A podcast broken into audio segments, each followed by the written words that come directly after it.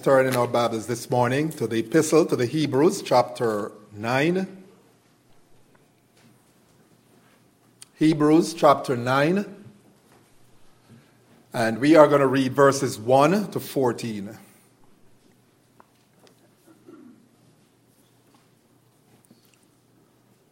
Now, even the first covenant had regulations for worship and an earthly place of holiness. For a tent was prepared, the first section in which were the lampstand and the table and the bread of the presence. It is called the holy place. Behind the second curtain was a second section called the most holy place, having the golden altar of incense and the ark of the covenant covered on all sides with gold, in which was a golden urn holding the manna and Aaron's staff that budded, and the tablets of the covenant. Above it were the cherubim of glory overshadowing the mercy seat. Of these things we cannot now speak in detail. These preparations having thus been made, the priests go regularly into the first section, performing their ritual duties, but into the second only the high priest goes and he but once a year, and not without taking blood, which he offers for himself and for the unintentional sins of the people. By this, the Holy Spirit indicates that the way into the holy place is not yet opened as long as the first section is still standing, which is symbolic for the present age.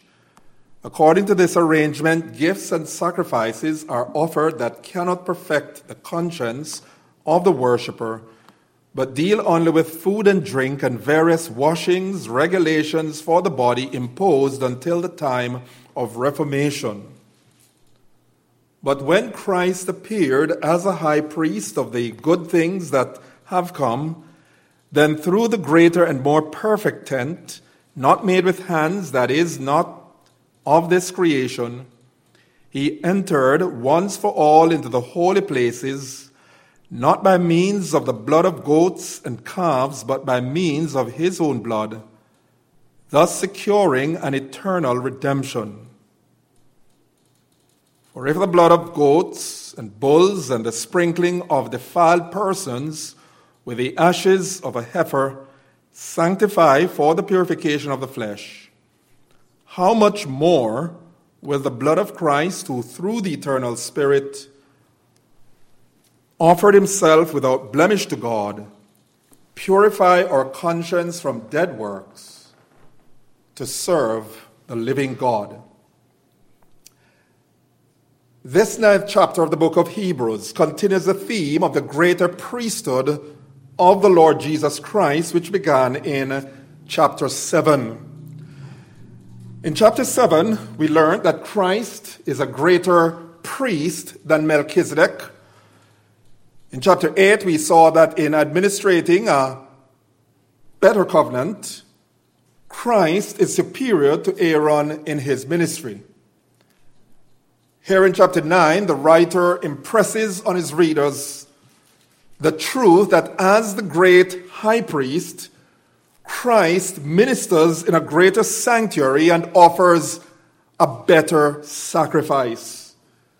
In all of 28 verses, this is the thrust of the writer. And once again, keep in mind, as we have stated in previous studies, as the, the recipients were Jewish Christians who, on account of intense persecution for their faith in Christ, they were on the verge of abandoning their commitment to Christ. They were tempted to return to Judaism, that whole religious system of the Old Testament, as codified in the Mosaic law.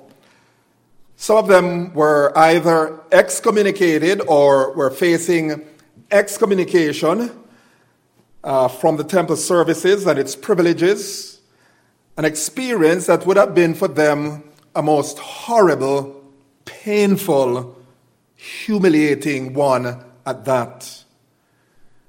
Against that backdrop, the author eh, here in the book of Hebrews, and in particular here in chapter 9, intends to demonstrate to them that what they have in Christ, what they have in Christ, way supersedes all the rituals, all the institutions of the Mosaic covenant.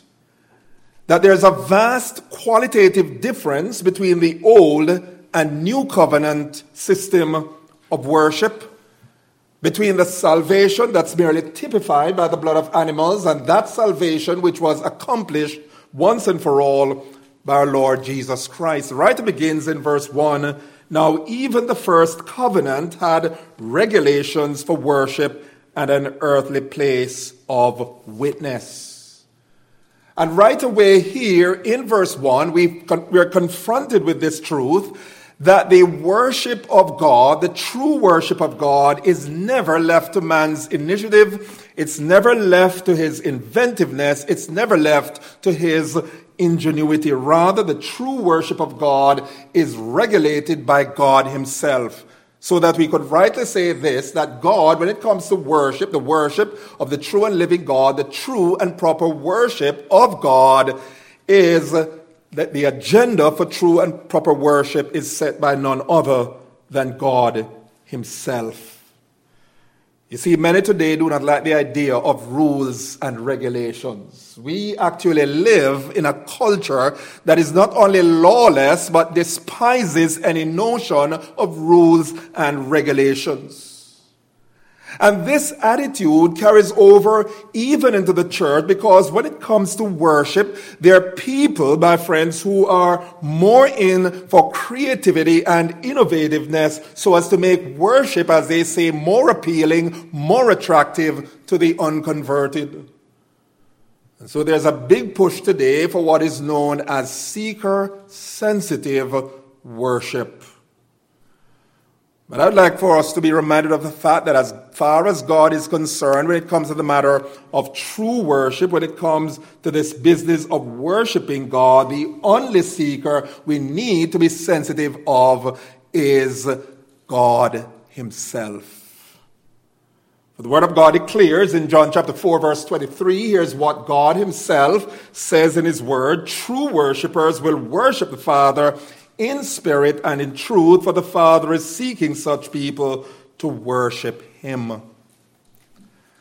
So, having touched on this matter of what he calls regulations for worship, incidentally, we in our Reformed tradition, we talk about the regulative principle of worship. And by the way, it's not just for the Old Testament, it is for the New Testament. There is a regulative order, a regulative principle for worship in the New Testament. And you say, why can we say that? First Peter chapter 2 verse 5, Hebrews chapter 13 verse 15 make it very clear that we offer to God sacrifices acceptable to God through our Lord Jesus Christ. Hebrews chapter 12 verse 28, therefore receiving a kingdom which cannot be moved. The writer says there we are to serve God acceptably with reverence and with godly fear. And so he talks about this matter of worship being regulated under the old covenant, and in connection with those regulations was what he speaks of as an earthly place of worship. We notice it in the very first verse. He says there, now even the first covenant had regulations for worship and an earthly place of holiness. This earthly place of holiness, mentioned in verse 1, is clearly an allusion to the tabernacle God had instructed Moses to build back in the time of Israel's journey in the wilderness. Exodus chapter 25, verses 27 describe in detail how the tabernacle was to be constructed and with a dimension of approximately 45 feet long, 15 feet wide, 15 feet high. Its actual construction is recorded in Exodus chapter 36 to 38 as well as Exodus 40. Well, what was the purpose of this tabernacle. What was the purpose of the tabernacle? Exodus chapter 25, verse 8, God explicitly told Moses, He says, Listen, He says that he should tell the people to make him a sanctuary so that he might dwell in their midst. You know, it has always been God's desire to dwell with man.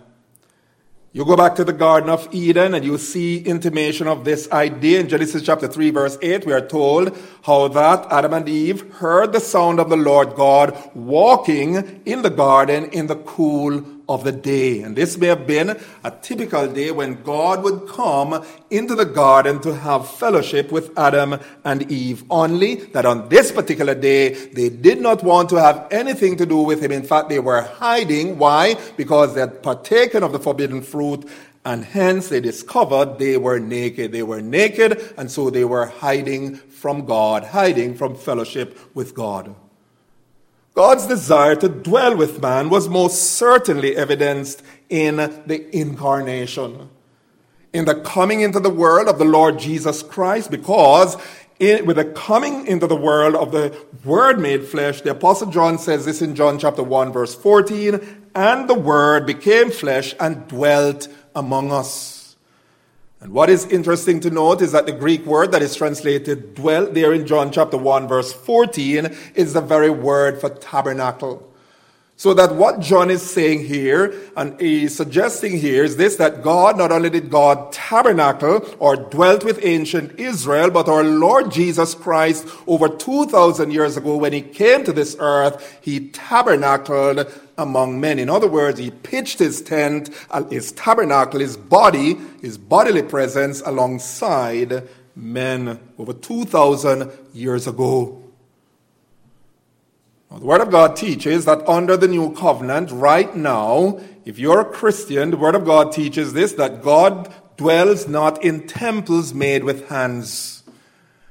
God does not dwell in a physical tabernacle at this moment. He does not dwell in a physical temple. He does not dwell in temples made with hands, says Acts chapter 7 verse 48, Acts chapter 17 verse 24. Rather, he dwells where? He dwells with his redeemed people through the Holy Spirit. He dwells with his redeemed people through his Holy Spirit and through his people. The Bible tells us that his people he deems as his temple. 1 Corinthians 3.16, verse 17, 1 Corinthians 6, verse 19, Ephesians chapter 2 and verse 22. We are God's temple.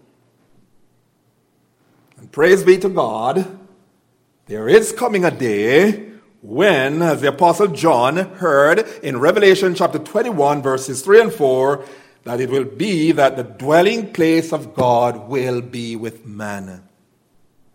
Because here's what the Apostle John says. He says this, he heard this loud voice saying from heaven, how that he will dwell with them, they will be his people, and God himself will be with them as their God. He will wipe away every tear from their eyes.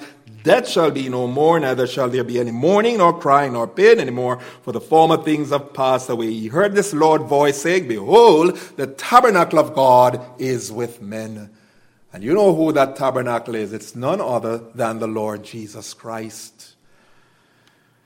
So back to our point, the purpose of the tabernacle, the purpose for which God asked that this tabernacle be constructed was so that God might dwell in the midst of his people. And as such, the tabernacle functioned as a rallying point for the people of Israel. It served as a center for their spiritual life, their whole dealings with the Lord. It was to the tabernacle they would go with their sacrifices, with their offerings, so as to make atonement for sins. The tabernacle then was a place of forgiveness. The tabernacle was a place where Israel would go and even foreigners would go to have fellowship with the living God. Now, in verses 2 through 5 of our text, Hebrews chapter 9, the writer gives a detailed but not exhaustive description of the earthly sanctuary, the earthly tabernacle, and its furnishings. In verse 2, he refers to the first section of the tabernacle called the holy place. In verse 3, he calls attention to the second section of the tabernacle, known as the most holy place, or as it is sometimes termed, the Holy of Holies. He then mentions eight items, eight items of furniture that were to be found in the tabernacle. Remember now Even by his own admission in verse 5, he is not intent on telling us everything that was in the tabernacle, but he lists eight items, and we'll not necessarily go through eight of them. But the first item found in the first section, known as the holy place, was the lampstand. Look at verse 2, the lampstand. We learn from Exodus chapter 50, Exodus chapter 25, verse 31, that it was made of pure gold. The lampstand consisted of seven branches turned upward or containers facing upwards. In these, oil was continually burned so as to illumine the holy place. We learned that from Leviticus chapter 24 and verse 2. As such, morning and evening, the Word of God tells us in Leviticus chapter 24 and verse 3, the lamps had to be tended. The lampstand had to be tended morning and evening so as to keep a light burning in that first section of the tabernacle known as the holy place. And then there was a table and the bread of presence. And consisting of 12 loaves, we learned that from Leviticus chapter 24 and verse 5, they were so called because they were set before the presence of God. That's why they were called the bread of presence. There were 12 of them, six on either side and they were to be set before the Lord. Every Sabbath, they were to replenish that table. They were to set before the Lord these 12 loaves.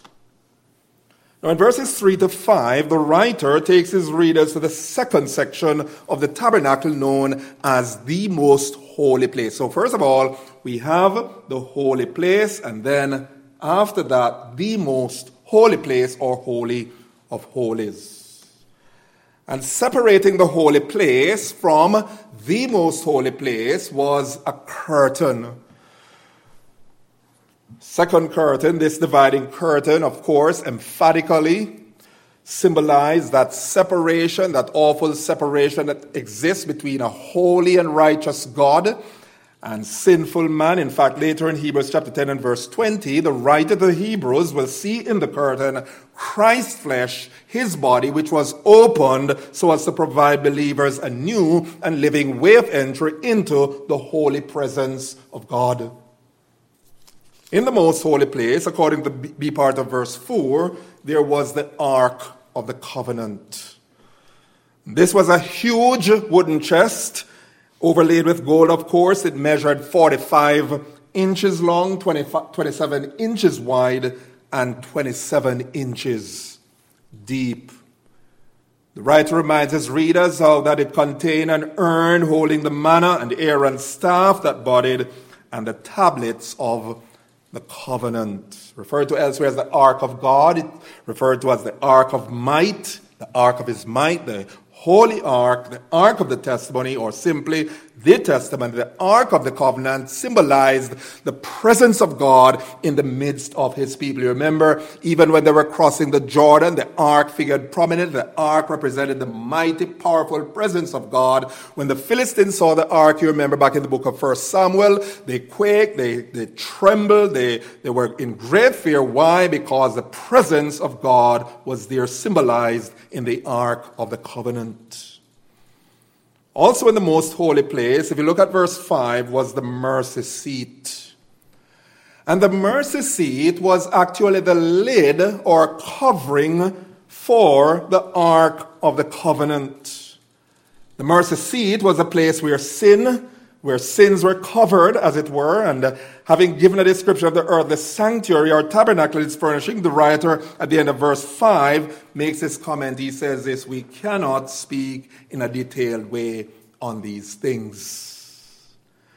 This is, in fact, the second time in his address to these readers, to these people, these Jewish Christians, that he holds back from going into extensive detail on some subject matter he had begun to discuss. The first time you remember was back in Hebrews chapter 5, verse 11, where when he was speaking of Melchizedek, he says, Of whom we have much to say, but it's hard to explain because you are dull of hearing. Here at this point, in dealing with the tabernacle, he says, Listen, we can't go into detail. And here's the point, beloved we're not going to have time to go into detail about the tabernacle, just like the writer of the Hebrews says.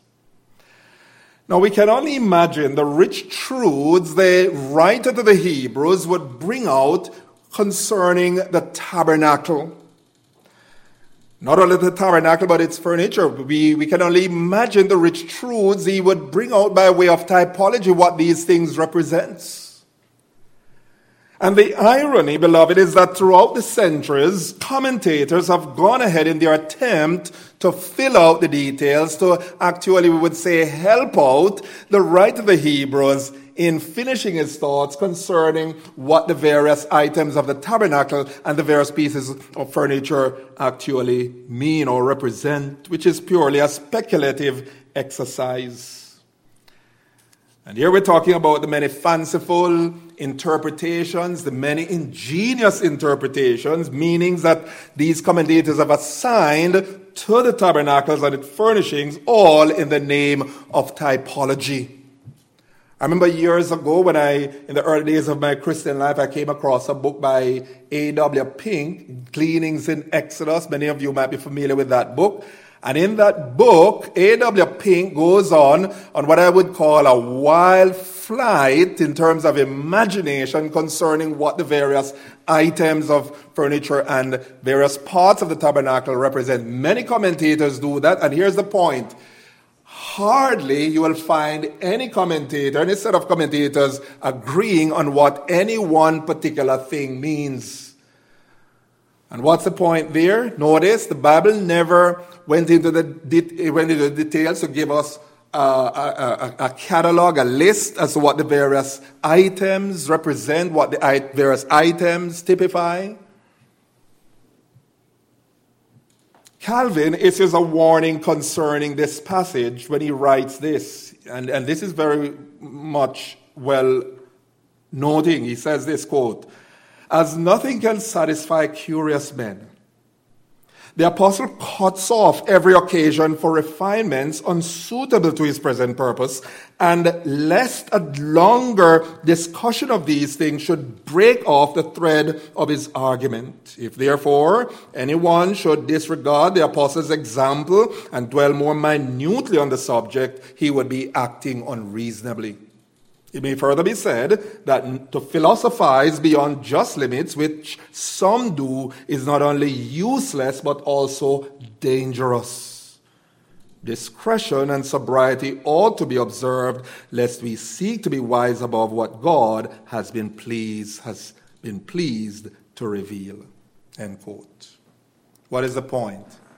The point is the Bible nowhere goes into detail in telling us what this means and what that means and what that means and what this means. And that is what the writer is doing here. The writer is simply going over the tabernacle as the Jewish readers would have understood from their own reading of scripture. That's what they had in their Bibles, just like you and I have in our Bibles just a description of the tabernacle and its furnishings, and it's just that. Perhaps we could say this and be on the safe side that the tabernacle, based on what we know from Scripture, we can say dogmatically, was a visible representation of God's presence in the midst of His people. Secondly, we could say this that the tabernacle, in some way or another, that, that is, the tabernacle and its furnishings, in some way or another, point to the person and work of Christ. Beyond that, we are not, we are not at liberty to make any further comment. Now, beginning at verse 6, all the way to verse 14. The author we find here presents to his readers a series of contrasts. He presents a series of contrasts between the ministry of the earthly sanctuary and its sacrificial system and the ministry of the heavenly sanctuary carried out by the Lord Jesus Christ. And all that he has to say in this regard is designed to establish the superiority of Christ's redemptive work, Christ's atoning work over what his readers would see as the impressive temple with all its elaborate furnishings, with all its elaborate system of worship, with all its elaborate rituals. You know, people today are fascinated with rituals. There are people today who like the smells. They like to enter a chapel or cathedral and they like to smell the oils. They like to hear the whistle. They like to see all the carrying on of, of, of, of all the accoutrements of religion. They like to see the flowing garbs of the, of the priest and so on. And what the writer of the Hebrews is saying, look, what we have in Jesus supersedes all the rituals of the richer, so called richest religions of the world. So, as regards this earthly sanctuary, the writer is presenting a series of contrasts.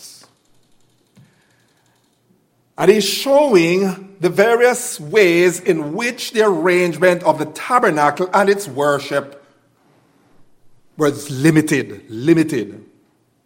And the first thing he does in verses 6 and 7, he shows that as regards the ministry of the earthly sanctuary, there was restricted access to the most holy place. There was restricted access to the most holy place. First of all, there was restriction as to the one who could enter the most holy place. Notice in verse 6, whereas the priest, that is the regular priest, could minister at all times, they could minister regularly, they could in fact minister daily in the first section known as the holy place.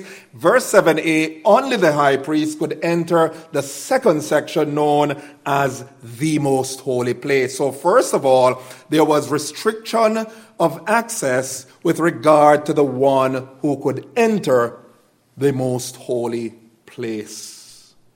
Second, there was restriction as to the occasion of entry into the most holy place. Verse 7b, the high priest goes, he, he tells us, but once per year. He goes once per year. And the reference here would be to the Day of Atonement known as Yom Kippur. We read of that in Leviticus chapter 16. The high priest enters the most holy place, he says, and not without blood, which he offers for himself for himself, and then for the unintentional sins of the people we read there in verse 7. Now, according to Leviticus chapter 16, if we were to fill in the blanks here, according to Leviticus 16, there were four animals, four animals that were sacrificed at this time. Four animals sacrifices, four animal sacrifices were involved in making atonement for sins. There was a bull, a bull for sin offering. There was a ram for a burnt offering. And these were to be offered by the high priest and his household. They were to be offered for the high priest and for his household. We see that in verses 3 and 6 of Leviticus chapter 16. Then for the people of Israel, there were two male goats, two male goats, that is, for a sin offering. And of course, only one of these goats was to be slain and one ram for a burnt offering. And having thoroughly cleansed himself, the priest, the priest, we are told, had to bathe himself. He had to make sure that his body was washed. He was entering the presence of God, the most holy presence of God. And on top of that, he had to put on clean linen. He had to put on clean linen. He had to put on his holy attire, his vestments. And then the high priest, we are told, would enter the Holy of Holies. And as he enters the Holy of Holies, what he would be doing, he would be sprinkling blood, the blood of the slain animals, on the mercy seat. In this way, atonement was made for the sins of the priest, the high priest, and his family. And what they would do with the remaining goat, the live goat, Bible tells us the high priest would lay both hands on the goat. He would confess the sins of the people over the goat. And after he confessed the sins of the people over the goat, the goat would be sent away into the wilderness, thus bearing away, as it were, the sins of the people. Leviticus chapter 16, verses 21 and 22. Quite an elaborate ceremony on the Day of Atonement. And yet, for all that, the writer says it was limited. That system was limited. The tabernacle was limited as far as entry into the most holy place was concerned because only the high priest could go in. And even though only the high priest could go in, he could only do it once per year. And he had to be very careful. We're told, in fact, it, it was such an awesome event that, you know, he, we are told that he had this bell around him and of course, some say the reason for the, having the bell around him, if anything should happen, if he should drop dead, then they would be able to pull him out, you know, that kind of thing. It was it was a very awesome event. Moving now to the sacrificial system of the earthly sanctuary, the writer goes on then to assess the whole system in verses 9 and 10. The whole system, the whole sacrificial system, he makes his assessment of this system in verses 9 and 10. And the first thing he tells us there is that there was limited efficacy to the offerings. He suggests in verse 9b, first of all, that they were powerless to remove guilt. Those offerings, he says, were powerless to remove guilt. Here's what he says. According to this arrangement, that is, the arrangement, the sacrificial system of the earthly sanctuary, the tabernacle, he says, according to this arrangement, gifts and sacrifices are offered that cannot perfect the conscience of the worshiper. May I suggest to you the same thing obtains today? Because here's the point. At a morning like this, there are people who are filling cathedrals. Cathedrals are filled with people this morning who are going through some religious ceremony, who are saying confession to some priest, who are watching some mass take place and what is happening they leave just the way they enter all the guilt is still there. Still there. And that's what the writer is saying. The writer is saying here that those systems of worship, what, what with all the elaborate rituals, he says all the gifts and sacrifice offered could not perfect the conscience of the worshiper. The songwriter says, Not all the blood of beasts on Jewish altar slain could give the guilty conscience peace or wash away its stain, but Jesus Christ, the heavenly Lamb, he talks about his having a nobler name than they. Jesus Christ alone, my friends, can cleanse and salve and heal the guilty conscience. Regarding the limited efficacy of these offerings, he says, secondly, in the A part of verse 10, they were predominantly ritualistic. They were predominantly ritualistic. He says there in verse 10a, they dealt only with food and drink and various washings and regulations. Rituals, rituals, rituals. In fact, daily the priest, what he would be doing as he would be offering those sacrifices, it would be ritualistic washings, ceremonies. And he says, Yet for all that, they were limited in their effectiveness, in their efficacy. And then the B part of verse 10 thirdly, they were physically oriented. They were for the body, he says. As he goes on to state in the C part of verse 30, these offerings only address the defilement of the flesh. In other words, they only took care of externals. They only took care of the externals. They never took care of the soul, the spirit. They never took care of the inside. And let me say, my friends, that salvation in Jesus Christ is not a makeover. Salvation in Jesus Christ is an inside job where God, by His Spirit, works upon the heart, regenerates the heart, changes the man, and makes him a brand new creation. There's no law that can do that. There's no ritual can do that. There's no mass that can do that. There's no priest that can do that. It is only the redemption that is in the Lord Jesus Christ. And then notice the fourth thing he suggests that suggests, the fourth thing he tells us that suggests the limited efficacy of these offerings. Not only was it that they were powerless to remove guilt, predominantly ritualistic as they were, Not only were they physically oriented, but notice the C part of verse 10, they were purposely temporary. The writer says there they were imposed until the time of the Reformation. That is to say, they were instituted until that time when the atoning sacrificial work of Christ would inaugurate the new covenant. It is this atoning sacrificial work of Christ that we now come to, that the writer now celebrates in verses 11 through 14. And notice, he begins to say there in verse, verses 11 and 12 of Hebrews chapter 9. Notice his argument there. He says,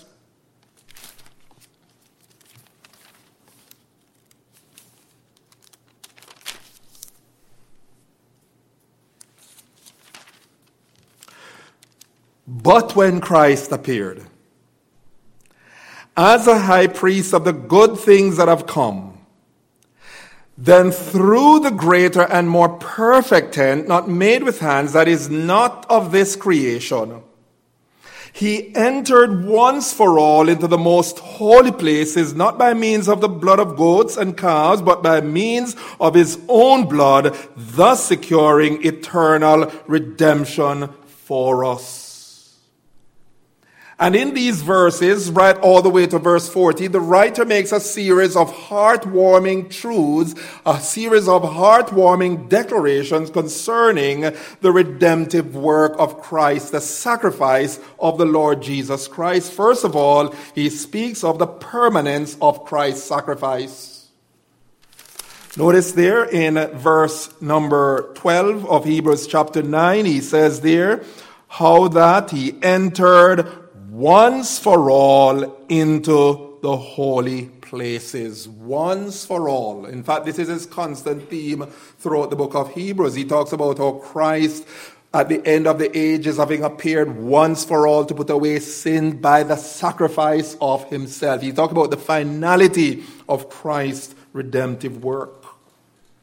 One of the beautiful things, my friends, the marvelous truth concerning our salvation that you and I can rejoice in this salvation of ours is that we have a perfect sacrifice. No, we don't need to have some kind of mass where Christ is sacrificed all over week after week. Christ has been sacrificed once for all, the Word of God tells us, the permanence of His sacrifice. And then notice, if you will, secondly, the pricelessness of his sacrifice. We see in verse 12, it was by means of his own blood. It was by means of his own blood. First Peter chapter 1 verse 19 tells us that when he gave of himself, his blood which was shed was as that of a lamb without spot and without blemish the pricelessness of his sacrifice. Verse 14c, we see further evidence of the pricelessness of his sacrifice. He offered himself. Not the, not, he did not offer the blood of animals, of bulls, of goats. He offered himself. He offered his body. He offered his own precious blood. And then we see the potency of his sacrifice, the potency of his sacrifice, the power of his sacrifice. He says there in verse 12, it procured eternal redemption. Not only did it procure eternal redemption, but notice verse 14d, the D part of verse 14, it purified the conscience. It purified the conscience. Notice, not just pacify the conscience. There are many people, my friends, who might, might have their conscience pacified but not purified. And in salvation, God in Jesus Christ does both. He not only pacifies the conscience, but He purifies the conscience. He purifies the conscience, He tells us, from dead works. Well, what are dead works? You see, dead works are not only deeds that are expressly sinful that leads to eternal death, that is eternal damnation, but dead works are even religious works, works of self-righteousness, works that bypass the perfect redemptive work of the Lord Jesus Christ, which is only what we would call works of death. a religion of death. And then notice finally the perfection of his sacrifice. He says it was offered without blemish to God. Perfect, without spot, without blemish. And notice verse 14f to serve the living God. Notice here that having saved us, what is God's purpose in saving us? What is God's purpose in sending his son to die for our sins? Not just that we might escape hell, not just that we might have an insurance ticket against hell, but that we might serve God. We are saved to serve. One man puts it like this salvation is a freedom from the tyranny of sin to lordship of God. Salvation is not a product, a pre purchase ticket to heaven, or a fire insurance policy, but a relationship of faith, obedience, and service. Well, what can we deduce from our text this morning? And the first thing I think we can take away from this text is this number one, that God is desirous of people approaching Him. God is desirous of people approaching Him. That's why our Lord Jesus came. That's why our Lord Jesus died on the cross, because you see, in and of ourselves, None of us can approach God outside of Jesus Christ. That's the whole purpose, going all with the way back to the Old Testament. That's the whole purpose why he set up the tabernacle and put up together all of these regulative principles of worship was so that men might approach him. And the second thing we deduce from this lesson is this that approaching God is no light matter. Approaching God is no light matter. It is no light matter. Why? Because the God to whom we come is a most holy God. He's a God who cannot tolerate sin, who cannot look upon sin. And here's the point no one can come to God unless, unless his or her sins have first been taken care of. People today, you ask them, Are you prepared for heaven? If you should die, where would you spend eternity? And they take it for granted. Everybody takes it for granted. They are going to see the face of Jesus. And yet, the truth, my friend, is this there's no one in his or her natural state who is ready to meet God, who is ready to face God until sins have been taken care of, until sins have been put away through the blood of the Lord Jesus Christ. And the next lesson we learn, the third lesson we learn, my friends, is that rituals and the externals of religion are worthless when it comes to putting a person right with God.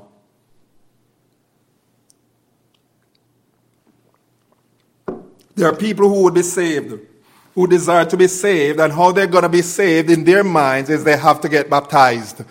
They have to take communion. They have to go to church and they have to do this and that and the other. Let me say, my friends, you could do all of that and still land in hell. Why? Because it is not a works of righteousness which we have done, but according to his mercy, he saved us. it is not religion that will save us. It is not rituals that will save us. It is not how many times we pray that will save us. It is Jesus Christ and his finished work that will save us. And the question this morning is do you know him? Not do you know church, not have you been baptized, but do you know him? Do you know him as your Savior? Do you know Him as the one who died for sins? Do you know Him as the one whose death was sufficient payment for your sins so that with all your good works, with all your religiosity, with all your good intentions, you will never come one inch close to God apart from faith in the Lord Jesus? Do you know Him?